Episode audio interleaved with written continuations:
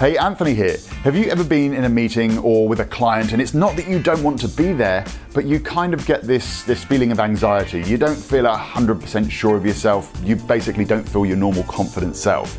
Now, if this is the case, don't panic. What this means is you're human, and it happens to the best of us. The problem lies is when we feel like this, there are certain behaviors that we will start to carry out that highlight to the other person our current feeling of insecurity.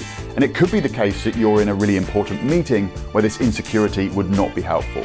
So, in this one minute mindset, I'm going to share three things that you need to avoid doing.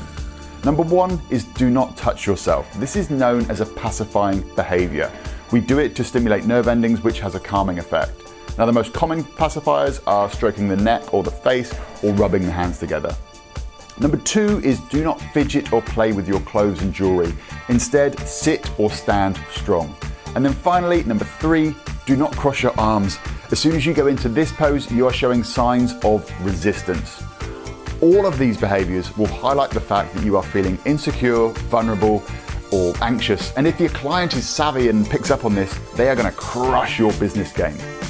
Thanks for watching. I'm Anthony Lay. Take action, create your story.